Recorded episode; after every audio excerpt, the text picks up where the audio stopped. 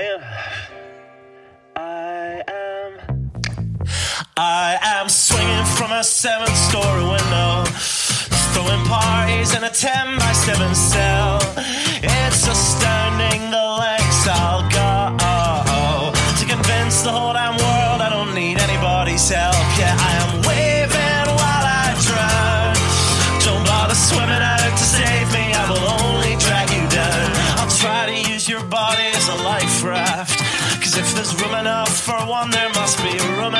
enough. I'll sail the good ship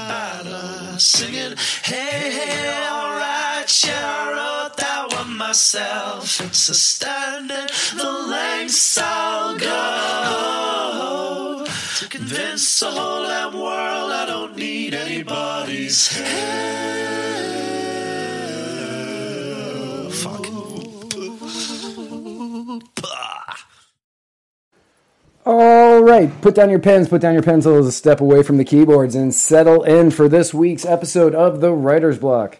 First and foremost, allow me to thank Low Tide Kava Bar for the kava that I drank on pretty much every one of my episodes. Also, let me thank Muddied Waters Media for allowing me to do this show, and Don and Sally Wright, thank you for giving birth to me. The rest of the world definitely appreciates it. Um, remember, you can follow this show and all the others from Muddied Waters Media at facebook.com slash Muddied Waters of Freedom, on Instagram for all the good laughs at Muddied Waters of Freedom, or on Twitter at Muddied underscore Waters. You can also find us on YouTube, and you can follow this and everything else every day, all day at Muddied Waters of muddiedwatersoffreedom.com. I would like to welcome on a very dear friend of mine, somebody I'm very excited to have on the show, somebody who I have known for quite some time at this point, um, Miss Ayla Brown. Thank you so much for coming on the show, Ayla. Thanks for having me. Now, I just okay, so I want to give the viewers a quick um, history of how we met because Okay.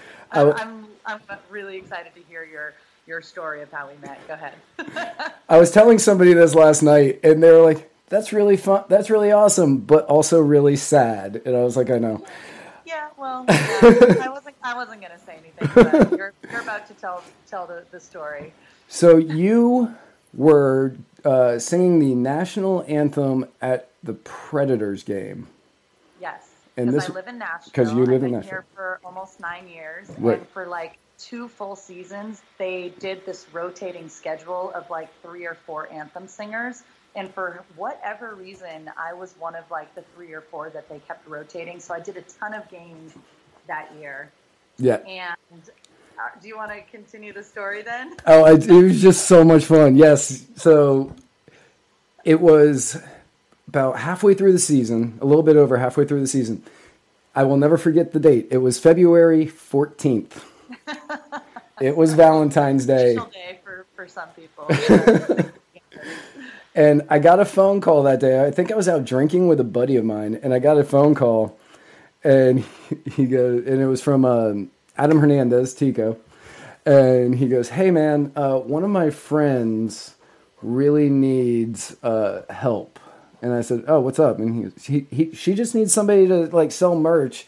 Uh, you get to go watch the Preds game, and then in the off during the off like during the in between periods, you need to go and do that uh, help her sell merch. And I was like, yeah, sure, whatever. He goes, good. I was trying to find somebody that would do it, and I was like, who's not going to be busy on Valentine's Day? Oh, Matt.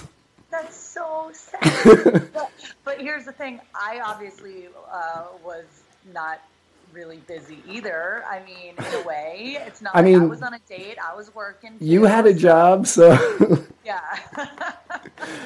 so this awesome guy Matt, he came and helped sell CDs uh, for me and with me. And I mean, talk about being an independent artist. I mean, literally, you and I were like passing out little, not stickers, but like pieces of paper. I remember that just like had my information on it. So anyone walking by in Nashville, they would be like, "Oh, you're the one who sang the anthem. Cool. I guess I'll take your little piece of paper and maybe remember your name." But like, you know, as an independent artist, we will do literally anything possible to get name recognition, and uh, that was one of the the many tricks up my sleeve that I had that year. yeah, that was. You you helped me. I did, yeah. No, that was, I mean, and it was like I, I ended up doing it for you a couple more times after that.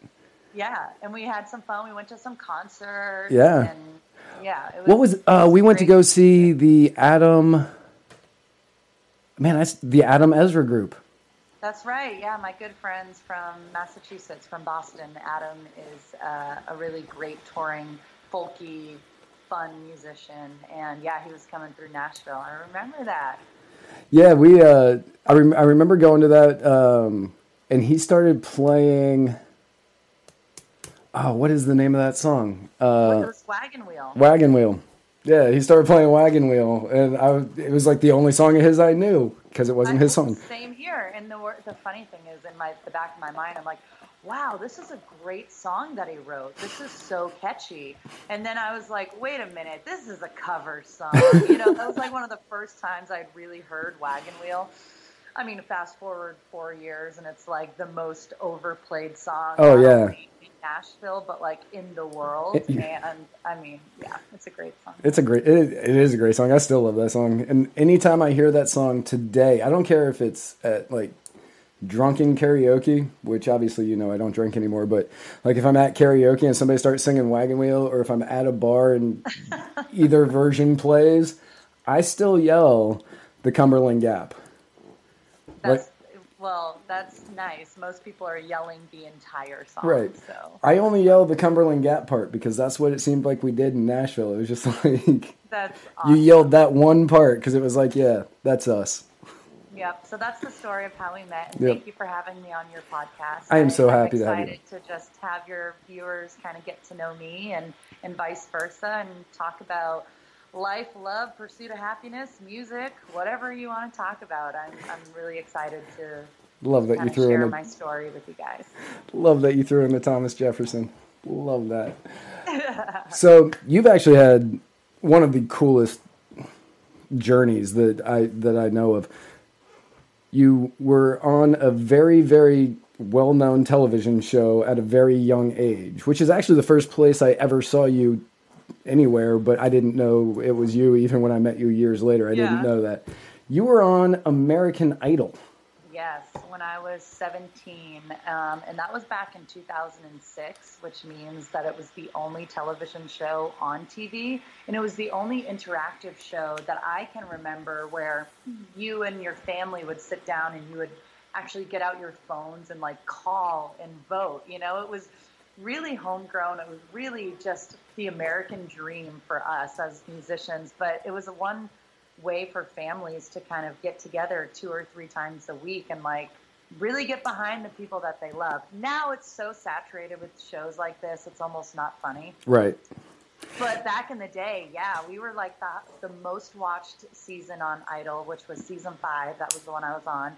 We had Chris Daughtry, Kellie Pickler, Katharine McPhee, Taylor Hicks won. Yep. But the coolest part is that we had the original judges. So I got to perform in front of Simon and Randy and Paula, who, you know, obviously aren't on the show anymore. It's changed so many times Is- since. but I don't even know if that show's still on the air. Yeah, the thing is, is that it is. Oh, wow. It's weird because they like reset, and now last season was season one of American Idol, and I'm like, no, it's not. It's like season 16. What What are you talking about? But because it's on a new network and not on Fox anymore, they re they like restarted it, and so I feel like very disconnected from the show at this point. I'm 30 years old now, so you do the math. It's been a while since I've been on the show. But You're you're, you're still younger than me, so it's fine. That's true. That's actually the only hint that anybody has ever gotten to my age. So Well, we won't ask because you're not supposed to ask, I guess. That's but true. you know, these days all is fair game. But yeah, I was on the show, loved it. Was on stage for the first time singing. Um, but the kicker, and I'm sure you're about to talk about this too, was that I had a basketball scholarship to play basketball at Boston College in the ACC. Um, I verbally committed to Boston College at the age of 15, so I was really young. And so trying out for American Idol was something that my mom encouraged me to do my senior year of high school just because she knew I loved to sing.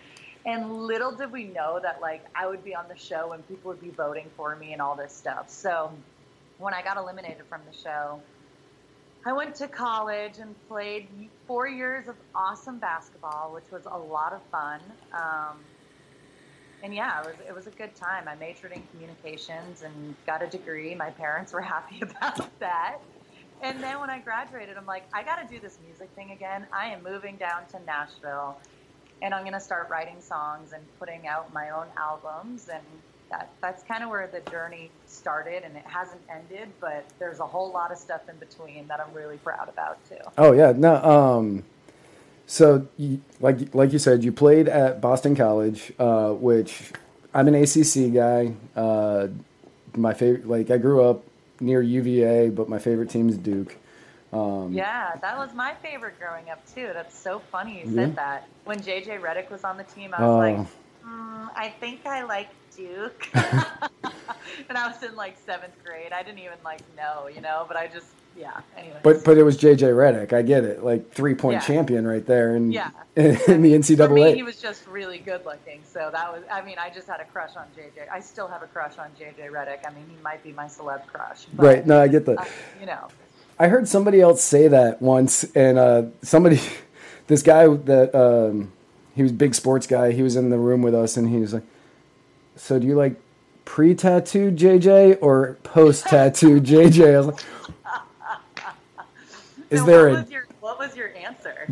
I, I said, "Well, I like Duke JJ Redick." Don't even know who he plays for anymore. Oh my gosh. Well, I'm pretty positive, unless he's gotten traded that I don't know about. The last time I saw he was with the 76ers. Okay. All right, I think I think that sounds that sounds accurate. Sounds sounds right. That's a funny question though for say for someone to say, do you like pre-tattoo or post-tattoo? Right. And tattoos can really change your perception on on people and It is. um, you know, most people our age do have one or, or more tattoos, but you know, to commit to a whole sleeve or a body worth of them, I mean, that's some dedication right there. Yeah, I mean, I've got I get I get a lot of flack for uh, the fact that I have Thomas Jefferson tattooed on my arm. Do you? Oh yeah, unbelievably. Um, you know, one of the fathers of our country. You know, Yeah, that. no, I, I just am. Can I see it? Can we all Yeah, see it? I mean, right there. There you go. Yeah, Wow, there, there he is. yeah. Yeah, I got. Yep, I, I, went all out for uh, went all out for TJ, and uh, so I get a lot of flack for that. They're like, "That's on your body forever." I'm like, "Yep." I understand how tattoos work. It- Oddly enough, not my first. When Um, was your first? Uh, my first one, I was 21 years old, and I walked into a tattoo, like just a random tattoo parlor with the girl I was dating at the time, and I picked one from like their pre-made books, and uh, it, it, it is the one tattoo I wish I could get rid of. Well, of course. I mean, if it, It- sounds like it was not personal, like at No, all. not even but a I little have bit. to say, I proudly have you beat. I got my first tattoo at 19. Ooh, I know. Ooh. I was very naughty, very very naughty. yes, yeah. My par- my parents were very upset. What you what what did you get?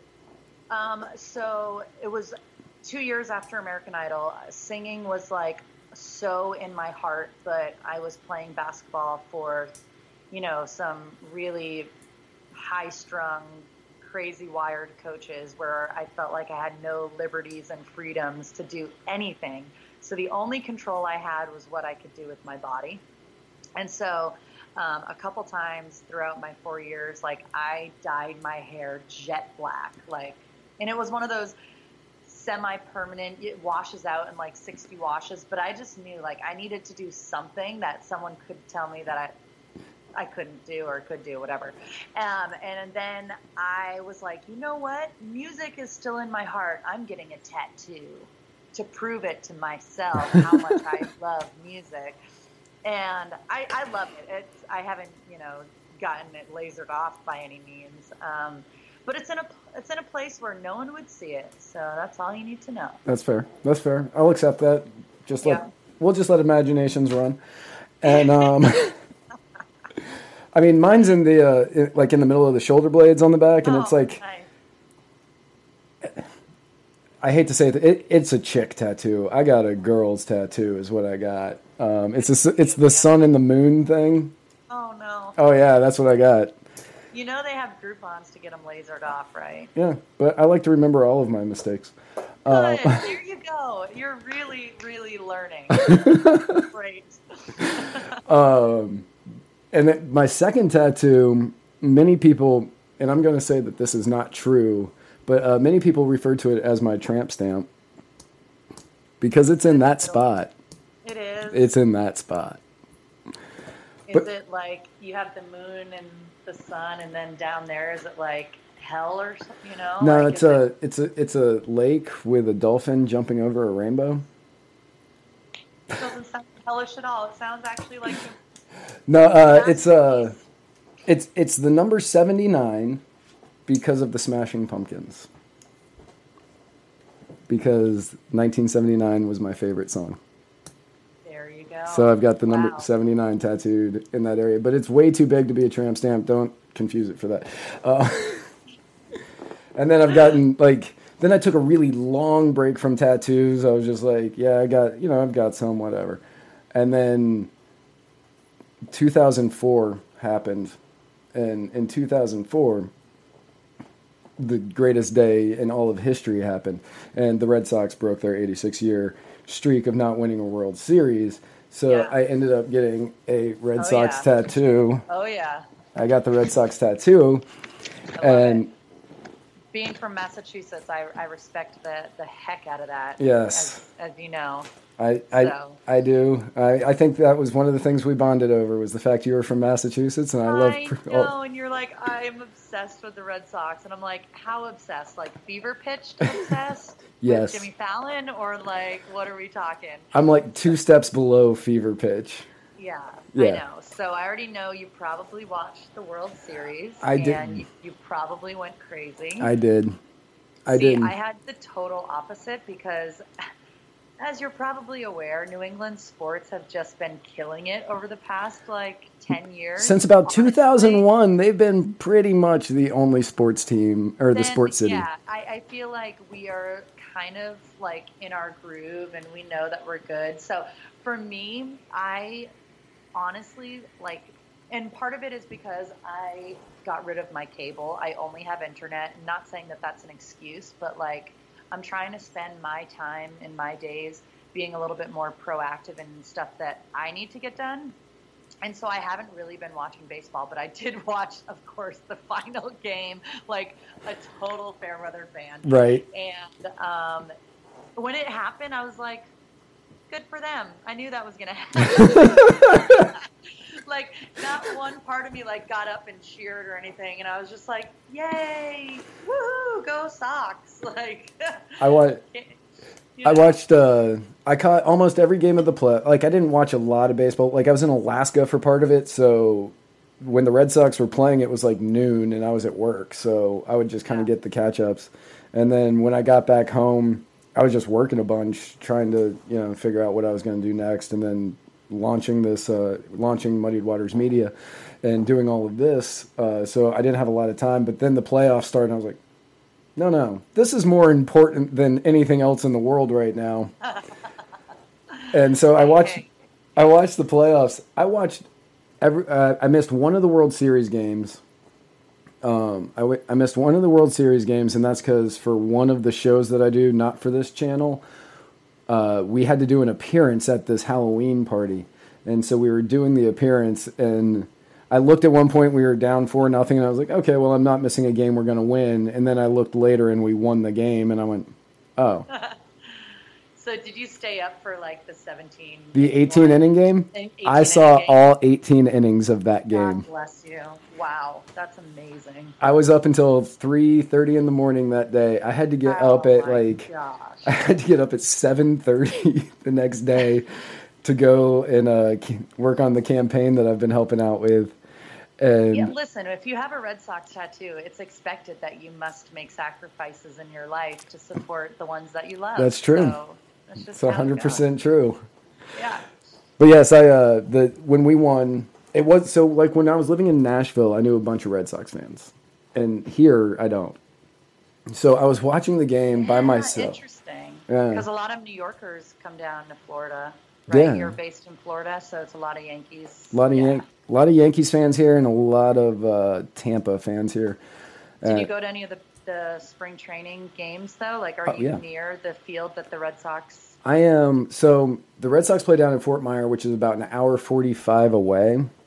Um, but they play up in Clearwater against the Phillies. They play in Tampa against the Yankees, which are both like thirty to forty five minutes away, depending on traffic. They play in Bradenton. They play in Sarasota, which are like an hour away. They play in Port Charlotte, which is an hour and fifteen minutes away. So I go to a So, yeah, I go to a You go to lot of their. That's the best way to see the Red Sox. It really the is. Tickets are cheaper. The weather is going to be great every time you go out to a game. It's And they always have a actually, like, game on my birthday. They what? They always have a game on my birthday.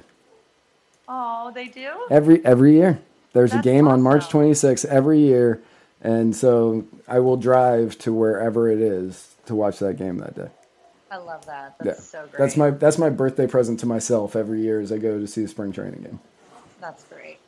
But yes, obviously, you know, huge huge Red Sox. And um, when when they won, I'm just gonna say it here. So when they won, I was like, man, I really wish I was with all of my friends back in Tennessee, and I think I made the decision that I'm gonna move back. Um, this is gonna upset so many people, by the way, because I'm announcing that here and not to them. Um, so I think I'm pretty certain I'm going to move back to Tennessee, mainly just so I have people to watch Red Sox games with next year. And Yeah. uh, but then I got like goosebumps all over my body, and I was just like, "All right, well, let's do this." So um, I've been looking for uh, more full time work up there. Yeah, I mean Nashville is a great spot, as you know, and it's like growing exponentially. Exponentially.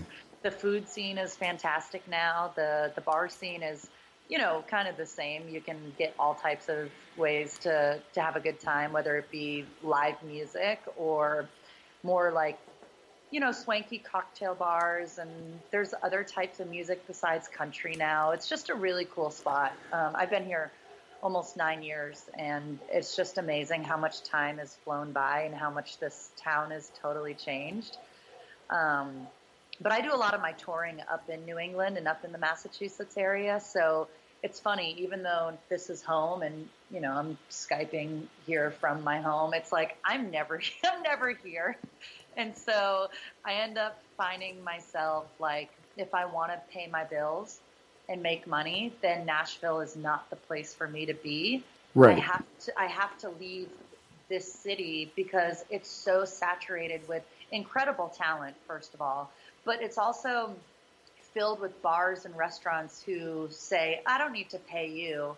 I'll just get someone else to do it for free who wants the exposure because Nashville has that, you know. because they have yeah because there's so many around it. people so many There's so people many are like i'm just going to go out there and become famous it's like Yes. stand-up comedians going to la for a sitcom Right. I mean, you could make comparisons across the board, but Nashville is filled with that. And so I'm like, all right, what are my main goals in life? My my goal is to first of all make money so I can pay my mortgage. Secondly, my goal is to be out performing in front of people. Like I don't consider even though I write songs, I don't consider myself um, you know, just a songwriter where that's my main goal in Nashville is to sit down for seven hours every day and write songs. right I don't think I have that much to say. I mean, I do, but not that much. And so my goal has just been to get out as much as possible. So, like, over the years, I took a job singing the national anthem full time with the 76ers in Philadelphia. That was for two full seasons. they like flew me back and forth to Philadelphia for every game. It was the coolest job I've ever had in my whole life. And then uh, like performing up in New England and even some places in upstate New York and the Midwest. And so, yeah, that's kind of been like my, my touring story. I've had some cool performances, but at the end of the day, as an independent musician, you got to find ways to pay the bills. Right. So I'm like taking almost every gig. I'm a part-time travel agent, so I'm like sending people on vacations and getting commissions from that, and then I'll make T-shirt quilts for people. Like I'll do whatever it takes to like be a millennial full time. Does that make sense? You know what I'm talking about, I do. I mean, so like as you as you know, you you're you're one of like the nine people who've read my book. Um, What? No, I told people to read it, so I'm gonna have to put out another post because it is so good. thank you, It's thank you. called Diary of an Addict, right? Uh, Dear Jack, Diary of an Addict. Yeah. See, okay. Yeah. And I, I didn't even know you were going to ask me about it, and I remember. you guys need to grab Matt Wright's book. It is amazing. Such a good read. Yeah, so like as you, like as you've known, uh, I've dedicated most of my adult life to trying to be a writer, um, and that's kind of turned into me talking about politics. I'm not really sure how that happened, but that's what that's the way that the world turns. Hey, it saves it saves your fingers. It from does. I know. takes your hands and My- using your your vocal box instead. My carpal tunnel is like put on hold for a little while, so it's That's great. amazing. Uh, for you. but you know, same thing. Like everything that I do is just I try to everything that I'm working on is a way to get where I can just write full time and get paid for it. Like that's that's the end goal for everything that I'm doing. Right. But yeah, so it's like, you know, I'd take whatever freelance jobs I can get. That's why I'm helping out on these campaigns is just to get enough money so I can continue to write. Um, now, your first album came out in 06? Yeah, it's um, actually I'm, I'm sitting in front of a wall of posters, which sounds really weird and cocky, but at the same time, these are some of my best memories of shows that I've had, and they've made like 11 by 17 posters. And so this one right here is a poster from my first record that I ever released called Forward Okay. and um, it is a 2006 pop, which means that it's like very Kelly Clarkson esque, if that makes sense. So you guys don't need to check it out because it's not my best work, but it's something I'm still proud of many, many years later because that's But it is available on Apple Music for anybody who wants to check. it it sure is. If you want to see the journey and the transformation through music and tones and sounds alone, and even my my voice has changed so much since I was 17. Um, that's a good place to start. Yeah. And then qu- quickly move away and go to a record that I released by myself with like all of my own money and resources, and it's my self-titled country uh, record, and I sing country now. Um, but it's it's just called Ayla Brown. It's me with a red sitting in, in a red truck, and um, that album went to like top 40 on the Billboard Northeast charts, and got some really cool things that happened with it. But my favorite record is a patriotic record, which I'm sure you remember and you've heard. I know. Oh, I've, I've definitely, I've, I, it is still in my car. I love that. Um, it's called Heroes and Hometowns, and it's it's been the record that was so, I guess, surprising to me to see the journey that it took. So it all started um, years and years ago, probably in like 2011, when my dad was running for Senate in Massachusetts. My dad is a politician. He's now an ambassador to New Zealand. His name is Scott Brown, but he won the U.S. Senate seat in Massachusetts uh, back in 11. Putting forth one of the greatest debate performances I've ever seen in my life. Back in 2011. God, that was good. Listen, my friend, I was there and my hands and palms were sweating so much. I started shaking because of my, I was cold. Like I was making myself break into a cold sweat. I was so nervous, but my dad killed it and he I'm really proud of him. But my mom had this awesome idea and was like, Ayla, you've written all these awesome patriotic songs. You should record them and we'll like give them out at your dad's fundraisers. Doesn't that sound like a really cool idea? And I'm like, actually, it sounds brilliant. Yeah. But we found out through like political law that that's not really how it works. like, I was gonna say that I, I'm not sure how legal that is, but it's a great idea. so the rule is basically my dad would have to pay fair market value for that record to give out to people. Mm. And just because I'm his daughter didn't really mean like that the rules could be bent. And that's one thing I love about my dad. His character is unbending. He's just he is who he is, and you know he knows what's right and he knows what's wrong. Um, but I was like, well, darn it, that's the worst idea ever. Okay, Dad, are you going to pay me then? Like seven dollars per CD or whatever the fair market value was, and he's like, no. so I'm like, oh. Um, but I still thought it was a really cool idea, and so it branched out from there. And I was like, all right, I don't really have the money to record this EP but I have an idea. I'm going to reach out to some really big corporations and see if they wouldn't mind throwing some money to sponsor and partner with me on this record. Right. And in return, I'm going to find a military nonprofit that will get the proceeds from the first round of printing of these CDs. And so the first group that I reached out to, and the group that actually said yes, was New Balance, which is based in Massachusetts. It's an awesome mass based company who loves our troops and supports our heroes. And I found um, an email to a, a great guy named Matt, and he was like, you know what, let me run this idea up through the chain of the company and see if this is something that we can get behind because we love the fact that there's a military component to it we love the fact that it's patriotic and you know it's non-controversial. This is what we stand for. And i'm like okay let me know what you think you know and i'm on like pins and needles hoping that this will happen. And if it didn't i guess the worst case scenario is that i would have had to come out of pocket to pay for something like this which i would have done. But it's always nice to know that like fifteen to twenty thousand dollars is taken care of by someone or something else as an independent artist because every penny counts. as you know, with your books and writing, like if you had an an investor or a parent or a friend to just be like, "Hey, I know shit is hard right now, but I want to help you out along the way." That kind of stuff goes so far in our lives. It's it's crazy. But um, New Balance sponsored my my record and that one went to number one on Amazon MP3, 51 on the iTunes charts, uh, the country charts. And then I was able to perform Pride of America live on Fox and Friends, live on the Huckabee Show. The Grand Ole Opry saw me performing that song and invited me to sing for a Grand Ole Opry debut in Nashville. I had a friend who was at that show. You did? I did. He sent awesome. he sent me a picture and he goes, I think your friend's on stage. And I was like, oh, yeah, she said she was playing there tonight. Oh, yeah. She told me something like that. I was telling like everybody.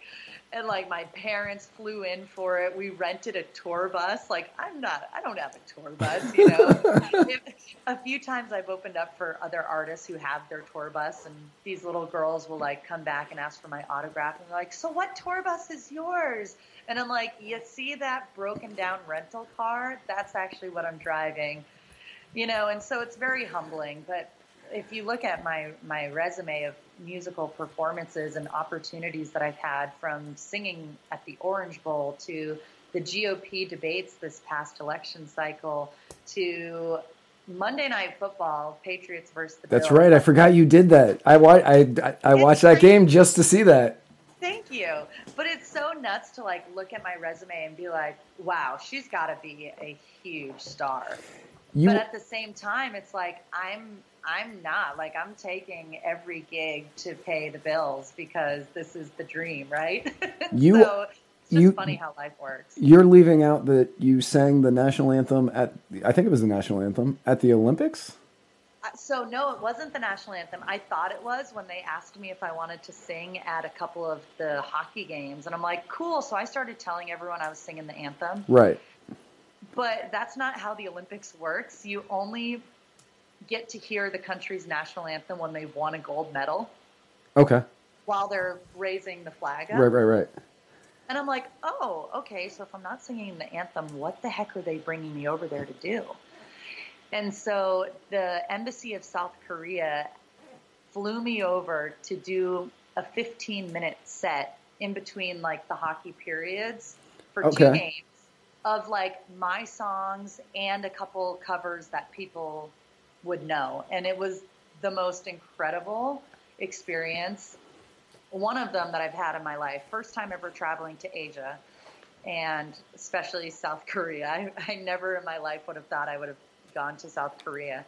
But to like represent my country and know that I was the only American artist that they sent over to like sing was truly humbling. And it made me think like that everything and all the struggles, it's all worth it when you're singing your heart out in front of thousands of people throughout the world. It's just, it's really cool. Oh, ab- yeah, no, absolutely. When I saw that you were going to be singing at the Olympics, I think that you made a post saying that you were going to be at the singing the national anthem, and before you like it was before you left because I don't pay attention to the Olympics like ever except for swimming. I pay attention to the swimming portion, but that's it. And Yeah. So the Winter Olympics, I'm just like, yeah, okay, whatever. Hope- Yeah, Winter Olympics, it's like skiing and snowboarding Right. and hockey and yeah. I hope we get the golds. I mean, I, I don't watch any of those sports. I, I watched I watched the Predators now that I've lived in Nashville, and I don't care about anything else. Um, but I was like, oh, that's awesome. So I started watching the games, and I was like waiting to see you sing the national anthem, Oh, and know, then and then I messaged you because I was like, oh, she's not too busy to talk to me, and you said, no, I don't leave till tomorrow. Like, oh. Yeah, well, you know. It's like obviously she's not too busy to talk to me. Oh wow, she's So she's still here in the states. Got it. Okay. well, if if we have time in this in this podcast, we should put up the video. I have a recap video of my time at the Olympics and all of the incredible things that I got to do to represent our Oh country. yeah, absolutely. Um, And if not, maybe check it out on YouTube. If you just type in Ayla Brown and Olympics, there's a few videos. I tried to do one. what I, what I'll do is. I'll just add it to the show notes of this as well, so that way they don't even have to go and search because people Okay. won't. But you can still still describe it. But I mean, I'll just add it to the show notes at the bottom. deal. Okay. So I hope you enjoyed the video. oh my gosh. That I so if you if you go on YouTube, you'll find like we tried to do a video every day from our journey over there because you know, as a part-time travel agent and someone who does love to travel, and I'm like trying to be creative too because pictures to me don't last. Like I have so many photo albums and photos on my phone that I don't do anything with. Right. But I noticed that if I took video and I edited it, then I was way more likely to watch that and share that and send it to everyone I know because you got to see so many more things in a video than you do in photos. Okay, so I'm I'm I'm the same. Like I've got so many photos that I'd never go through. Like I've got photos from Costa Rica in 2006 that like I Yeah. see when I accidentally hit the top of my photos thing on my iPhone and it scrolls all the way up, and I'm like, crap. Yeah. Now I got to go down Yeah. 12 years. Um, but anytime I go on vacation, I usually pick up one of these, and I diary? yeah, diary, notebook, you know, whatever. Yeah, This one's this one's actually for Muddy Waters of Freedom. It has all of our show notes in it. Oh, but nice. um, okay. but I'll pick up one of those and then I'll like start a random novel while I'm out there that I'll never finish. And I know that going into it, Okay. but it, I always write it about whatever area I'm in. That's cool. So that way, it's like later when I find that notebook, I'll be like, "Oh, where was this one from?" I'll be like, "Oh, this one was from San Diego." Oh, okay, I remember g- hanging out at this bar that I was writing about in this portion, and like that's my way of remembering things instead of like doing the videos because the photos they just Yeah. they're now on my phone and I'll never look at them again. I tried to hold myself ac- accountable. I was on a little hike with my dog, who I'm going to show you right now. He's actually sleeping, but I don't care. There Waking, he is. Oh. He very adorable dog. For anybody who's listening, uh, that is I don't know what kind of dog that is. I'm not gonna lie. He's a Pekingese. Pekingese, tiny, tiny little Pekingese, very Um, cute. so I was on a hike with him, and it was up in New England, and the leaves had already been turning, and they were gorgeous, and they were just like falling all over me in this wooded area. And I was like, man, I never write songs about imagery that I see ever. And I was like, what does this? I'm gonna I'm gonna just write on my phone and come up with a little song. And so on the hour hike or so, I wrote this song that I just like made up on the spot, and it's called "Fall in the Fall." And it's like I fall in the fall, and it's funny cause most times I don't like you at all, but I fall in the fall, in the fall. And it's all these like things about about how when fall comes around, I end up liking you again because you wear a football jersey. We go camping and all these fall things. But other than fall, I actually don't like you at all. I, I don't even think you're cute. And then in the bridge, it's like, you're not even cute. Do you have a job? Daylight savings comes and my mind is fog. But da da da. But I'm so cold. So give me your sweater and let's hit the road. I fall in the fall. You know what I mean? So it's like all these, and it was so stupid. But sadly, I- this sounds like you like talked to all of my exes, and you were like, "Oh, what was the best thing about dating Matt? Oh, he's really great in the fall. Other than that, no, just leave him alone." Other than that, not not even Not- really interested. Yeah. But I don't know where that came from, but it was kind of like my little diary of of that moment too. So I kind of relate to. I don't do stories. I'm I've tried writing before, and it just I get bored. I don't have the like stamina to do long pieces. So either a poem or a song, like the three minutes level, I'm good. Right. I, I remember years ago you said that you wanted me to write you a murder mystery, Yes. and um, No, but you wrote something. I yeah, I mean, I've I've got a really good beginning and I've got a really good end. It's I don't know how to connect the two. And I've been stuck there. Like I open that probably once a month, and I'm like, okay, how do I get from here to here? I don't know. And so. like, There's got to be some sort of like, what is it? Is an an- antagonist? There's got to be a bad guy. oh yeah, no, there's a bad guy. There's definitely a bad guy in it. Jeez. I don't know how to help you on Um, Yeah. that one. Uh, but yeah, so like I, I I see it all the time because it's it's one of the first ones that comes up because it's Ayla's story, so it's an A. So so Brilliant. I always see it and I'm like, oh, I need to work on that, and then I go and I start working on it, and I'm like, I, I just don't know how to connect these two portions, and I don't want to change the end because I really like it. Well, th- maybe our podcast conversation will reignite that fire to find whatever is going on in the middle of that story and let us all know if you finish it. Oh yeah, and you will be the first one to know when I'm done with that one because I will immediately send it to you. Uh, Good, good, good. You were out touring with Concerned Veterans for America.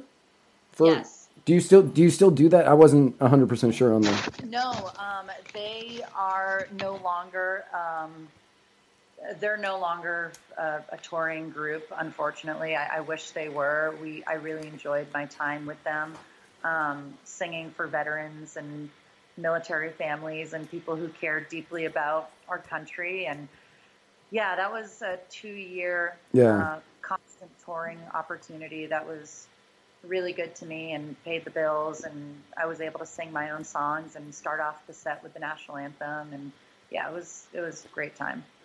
I remember you you did a show here in Tampa, Yes. and uh, I came out to visit, and I am like 80 percent certain that that was like three days before I quit drinking. So you were one of the last people I've had a drink I was because I do remember afterwards we went out and had some drinks. Yeah, some, some. Well, I was some for me. I'm not sure how many for you, but yeah. Yeah, was, So you're so you're saying that was three days before it happened. That was that three- That, yeah, that was three days before I stopped drinking. I, I look at the picture from that night and I'm like, wow, I don't even look like me. Isn't that nuts? Uh, it's crazy. And I told you when you asked me to be on my podcast, um, I mean, on your podcast yesterday, I told you that I went 100 days sober. right. Um, I was in New Zealand actually visiting my mom and dad, and my sister and my boyfriend. We all went at the same time, and my sister is a lover of wine, and she just that's her drink, like many women out there. But wine is really well known in New Zealand, especially white wine. And so we did all these tours, and everywhere we went, it's like, of course I'll have some wine. Anyway, one night we went out, and I ended up getting so drunk that I like threw up that night. And I'm like, what is going on? I'm 29 years old. I shouldn't be having this kind of a night, right? And uh, the next day I woke up and I'm like, I'm, I'm good, I think. And I went six days while I was in New Zealand with not having a drink. And then on my seventh day, I had one glass of wine. And I was like, I don't see the point. Here's the thing I'm in the healthiest place in the whole world, New Zealand. If you've ever been there, um, it is like incredible and healthy and organic and whatever. And I was like, why aren't I treating myself and my body that way? And so I was like, I'm going to just kind of chill out for a bit. And it turned into like 30 days. And I'm like, I think I'm going to keep going. And then it turned into 50. And then I was like, at 60 days, I'm going to give my, myself a goal of 100 days with no booze. And I'm going to tell you what, the first four days were the hardest. Like anything that you try and get out of your life, like I've tried to take out sugar or whatever. I, I, I was like, wow, I, I don't know what else she would possibly have. Like, I've known her for a while. She doesn't have a drug problem. I 100% No, know that. problem, but I love. But yeah, like, sugar, that makes sense. Stuff and to get on any sort of disciplined regimen of eating, it like I have found in my personal life that the first four days are like the worst. After that, oh, okay, I can do this. But I noticed, and I don't know if you are like this as well, but when you stop drinking and you take that thing out, and this is what happened to me, I found other vices. Like I couldn't stop eating chocolate. That was my thing. Like I, I'm like, oh, I'm not drinking, but I'm gonna eat this. Yeah. this. And like for whatever reason, my brain rationalized it. Well, I- there's also a reason for that. Okay, tell me what it is. So, alcohol, when it breaks down in your system, turns into sugar. So, when you no longer have the alcohol, when, like when you're drinking a lot of alcohol, lots of lots of people who drink a lot of alcohol, like me, for instance, when I was in the midst of my alcoholism, um, I was I never I no sweets whatsoever. I never craved it. The moment I quit drinking, I eat so much sugar now. And Do you? all the time. I eat so much sugar, and it's because my body crave still craves it from back then. Wow. So, like you're you don't really notice it that you're just like, oh yeah, I'm gonna have this chocolate. It's because your body's actually craving the sugar that the alcohol turned into. That's so scary. Could you imagine if like we didn't have the sweets and the alcohol? What would we do? Would Oh we, man, like, I. die. I, somebody said you you eat way too many sweets, you know, you're gonna get diabetes, and I was like, well, I'm not gonna die from alcohol. And yeah. Well, yeah. There you go. yeah, I mean that was that's kind of my response to anything. Like when people are, like, because when I because when I quit drinking, I started I started vaping because I needed a habit, and then I started Yeah, eating a lot of sweets, and then I started drinking a lot of this stuff, kava, um, and people are like, "You're just trading," and I'm like, "Right," but everything is much healthier than anything I was doing beforehand. Yeah, I guess in the scheme of life, you know your body and what it can tolerate. And, Right. But that's a great point that you mentioned about the alcohol and the sugars because Yep. you don't really realize how much sugar alcohol has in it and what your body does to break it down. And now that's making me really frustrated that like I even gave in to the chocolate. Like I feel like I was defeated by chocolate, you know? No, I was. yeah, I mean a little bit, but at the same time, it's like right now, there is not a day that goes by that I don't have ice cream in my house because late at night, my body's like, "Where's my sugar?" And so I eat, I'll eat ice cream late at night often. Yeah. It's just that I've started craving it, and so now I eat it, and it's like, all right, I, I don't care because at least I remember the nights Yeah. as opposed to before. So So yeah, you know the one thing I love about podcasts is like I rem- I don't know where we started and I don't know where we're going to end with our conversation, but Neither like everything in the middle is so random Yeah. and um, it really is truly a conversation and I hope your viewers and listeners are loving the randomness of this and they probably tune in to you to like hear crazy stuff and political opinions and you know, it's I kind of have those too, but I'm really not. I'm like a musician, so I appreciate you having me on to talk Oh, about yeah. music, You know, tattoos, yeah, whatever. All the stuff musicians have to have in their lives. Yeah, I mean, are you really a musician if you haven't had a substance abuse problem? Uh, I have a chocolate abuse problem, I guess. Sugar is my enemy.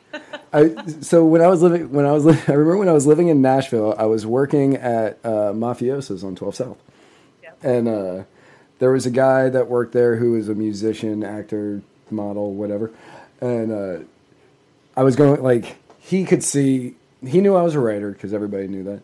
Uh, he knew that I was a writer, and that was what my goal was. And he obviously knew that I had an alcohol problem because I would drink before my shift, during my shift, after my shift. Like that was just what I did. And uh, one day I walked in and I was really upset, and he was like, "What's wrong?" And I was like, "Nothing." He's like, "No, man, something's wrong."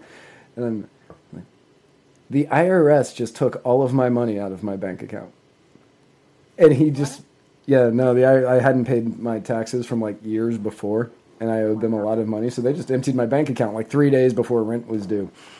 And so like I was stressed. I didn't know what I was gonna do. Like I had three days to make rent and still continue to drink heavily, and um, Yeah. and pay for gas and other bills.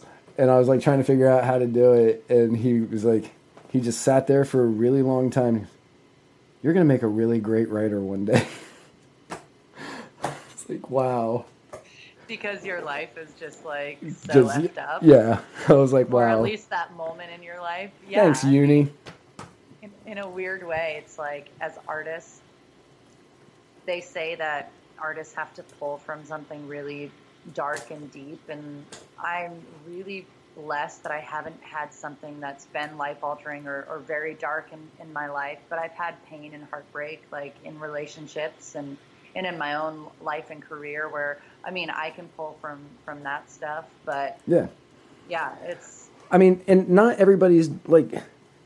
A lot of people would look at my life and be like, "What have you really had to go through?" You know, like I'm a white male. Um, how hard has your struggle been? Uh, but you know, like I've struggled with addiction my entire life. Uh, we there was a time period in my life in which uh, we had no money. We were very, you know, we were very broke. Uh, We didn't know if we were going to have a house the next day. We didn't know if we were coming home to electricity, that kind of stuff. Um, so like I've definitely struggled, and the struggle with addiction makes it where makes it where you in relationships you actually get addicted to the person. So when you break up with the person, you end up having to deal with what essentially are withdrawals from that person. So it's like each person has their own darkness in their own way. You may like people look at me and they're like, "Oh, what kind of struggles can you have? You have a house, you don't have a roommate, you seemingly never work, which is true, and you seemingly never work." And, right. So how hard has it really been for you? But you know, nobody can look at any one person and say that person hasn't had struggles. That person hasn't had you know some sort of dark like darkness in their life. And whether it is addiction or whether it is um, relationships, broken hearts, you know, losing a family member, whatever, you can't judge one person's darkness against another's and say that they aren't equal because to them it is. Yeah. Yeah, So- agreed. So if, if anybody's ever like, oh, you've had a blessed life, which you've had an amazing life, mainly Hey, there's, because there's blessings in everyone's life, though. If Exactly. You see, if you can see the struggles and the darknesses, then you should be able to see the blessings and the things that are unexpected and joyous in your life too. Because not every day is is awful. There's amazing things that happen in everyone's life that even if they're little, like you know, oh my gosh, when every time I got an A growing up, which was really hard for me to do. I'm not the brightest when it comes to like school. I mean, I'm I'm pretty street smart, but I'm not book smart. And uh, like little victories, like getting an A, were life changing for me growing up. Like that was my thing.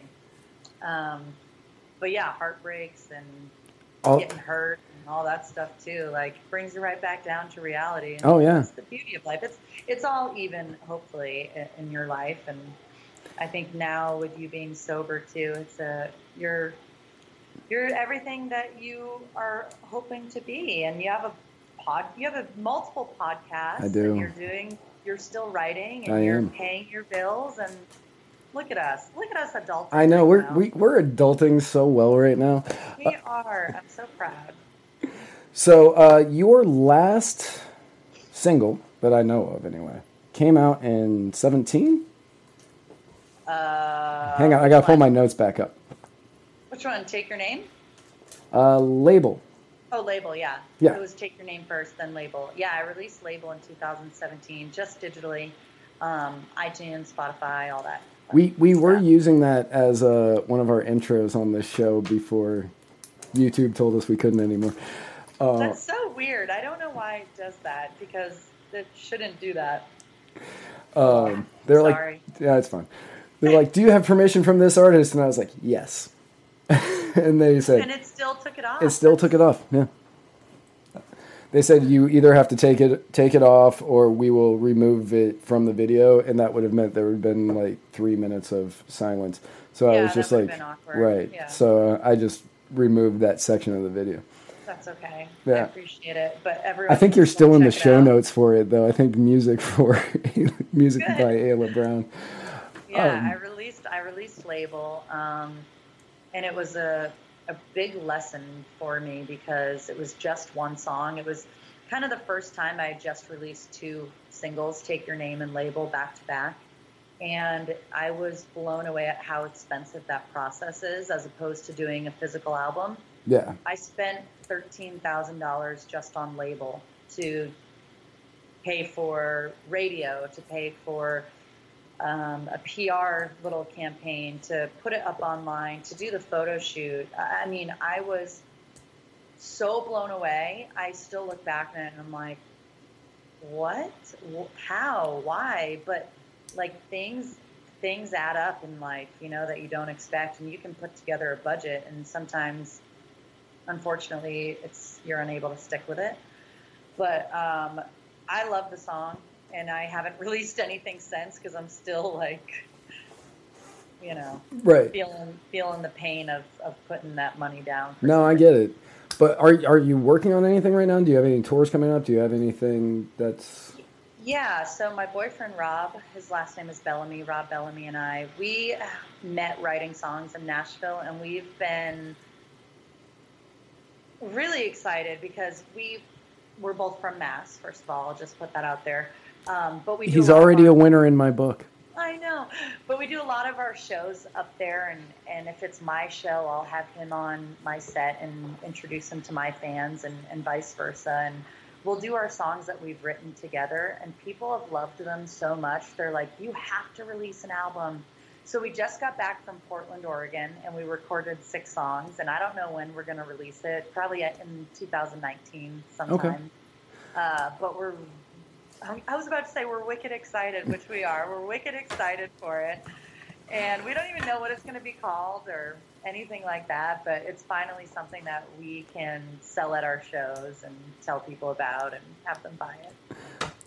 I can't believe you just said wicked excited. I said wicked Wi- excited. wicked excited. It's gonna be wicked pissa, brah. It is. It's gonna be wicked pissa.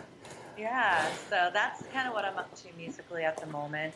In the winter, it's it's a lot slower than the Right. summertime for most musicians. I mean, unless we lived in a place like Florida where it's constant beautiful weather all year round, it's very weather dependent on on Nashville and Massachusetts. So um, I have a few shows, but other than that, I'm kind of like gearing up and getting ready for whatever 2019 brings me. And I hope it's a lot of weird surprises that I'm not expecting. And because every year at New Year's Eve, I'm like, am I going to give it up this year? Am I going to get a real job? Like, and then something random happens in my life where I'm like, nope, I guess I'm going to still do this thing. And so we'll see what 2019 brings this year. Yeah, I mean, every every year I'm like, I'm going to get a real job this year, and then I find something else to work on. Then I'm like, no, I'm going to work on this instead because I believe in myself. And, yeah, uh, that hey, it's special when you believe in yourself, and it's it's very true. Yeah, I mean that's how this show got started. I took a I took a real job and I hated it, and I was like, no, I'm going to go back and I'm actually going to bet on me. Yeah, bet on you. I yeah. like that. That's so, probably my next song title. Yeah, steal it. I, I, just want I just want the credit. I know we were going to talk about uh, the Music Modernization Modernization Act, but we're we're already at an hour, so. Uh, Okay, congrats to all, I mean, it, it really doesn't matter, but I mean, congrats to all the songwriters out there for the Music Modernization Act. And if you're a songwriter, make sure that when you fill in your stuff on uh, Spotify or Apple Music or however you put that out, I don't know, uh, fill in all your information so you get paid. Uh, yeah. That's essentially. There was going to be a much more discussion on it, but essentially it breaks down to just put in your information so that way they'll pay you. Uh, and at the end of the day, for for the Senate and Congress and pretty much all of Washington to come together on one bill is like.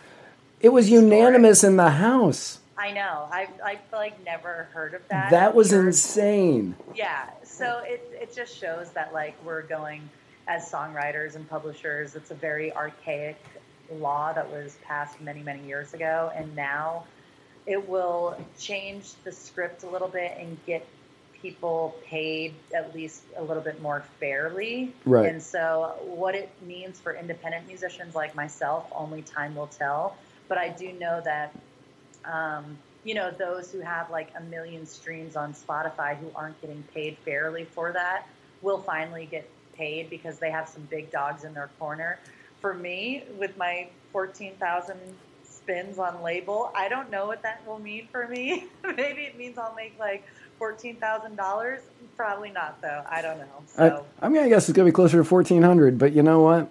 Hopefully, hey, I know. Right now, I'm getting like point zero zero zero one percent or something per spin, and so I'll get my check from CD Baby, and it'll say I'll go through and it'll say my Spotify cents that I made, and I'm like, great, I made six cents from Spotify. Woohoo. Nice. I remember. You know, I uh, when I first started learning about uh, Spotify and Apple Music, I asked Ben Danaher, who I'm also advertising because this is an all Nashville show today. Um, Love that. Uh, I asked him, I was like, "How much money do you get whenever I play your album on Spotify?" And he, he's like, "Nothing." Was, yeah, oh. like literally nothing. But I did hear of this band who created a record and it was silence. Yeah, it was 30 seconds of silence, and it was 14, 14, 14 uh, songs, and they just asked their fans to put it on repeat all night. Yeah, and that's how they paid for their tour. Yeah, and I think that that is like what independent artists are known for is thinking totally outside the box and how can we afford to do what we love and it's stuff like that like if you don't think I haven't put my songs on on repeat on silent all night, you're crazy. I've totally done that, and I don't know if it helps. I really have no freaking clue. That's but, so funny. I never even thought about doing maybe that. Maybe if your listeners do it, you never know. I could pay for my next tour or my next album. So yeah. Yeah. So go find Ayla Brown on Spotify or Apple Music or Amazon Music or iTunes. Anything. Anything. Any music. Any music. Yes and uh, go put it on. Just put it on mute and play it all night long. Uh, so that way she can pay for her next tour. Perfect. Love it. Yeah. Um, so uh, website, Facebook, anything else you want to pitch? Yeah, if you don't mind, um, go to aylabrown.com. It has everything you need to know for more information about me from videos to bio. I just released a blog uh, about random stuff that you would not find on my bio or any other pages. It's some home renovation stuff I've done, a, a journey of my tiny home that I bought and re renovated. And you live in a um, tiny home. I don't live in one, but I bought one, and you're going to have to go to my blog to see how tiny it really is. It's scary. Um, and so, yeah, you can check that out and then go to Instagram or Facebook or Twitter, whatever you do to follow people, and just search for my name. You'll find me. Send me a message. That's true. Tell me that you heard me on, on this show. I'd love that. Yeah, so uh, yeah, find her on all, all of the social medias because she's on all of them. I know I follow her on all of them. Um, uh, follow her on the Facebook, follow her on the Twitter, follow her on the uh, old Instagram. I don't think she's on Tinder, so don't follow her there. Um, I never have been. Proudly. lucky you. Uh, um, but yeah, thank you so much for coming on. And um, if whenever I make it back to Nashville, which is now the new goal, um, uh, we're definitely going to have to. I think the last week I was in Nashville, I hung out with you the most, and we'd only known each other like six, eight months at that point. I know. Yeah, come back to Nashville anytime. Yeah. But yeah, thank you so much for coming on. Everybody else, remember, follow us on Facebook, follow us on Twitter, follow, follow her first, then follow us because you're probably already following us. And then uh, muddiedwatersfreedom.com. On Tuesday, we have the Election Day special.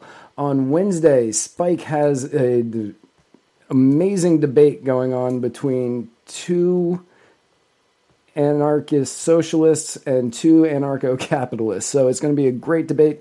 Make sure you tune in to watch that. And then on Thursday, I am pretty certain that uh, former congressional candidate Rebecca Bidlack will be on my show. So tune in for that. We're going to be talking about the election. Thank you all so much. Get back to writing because that is the best way that we can make a difference.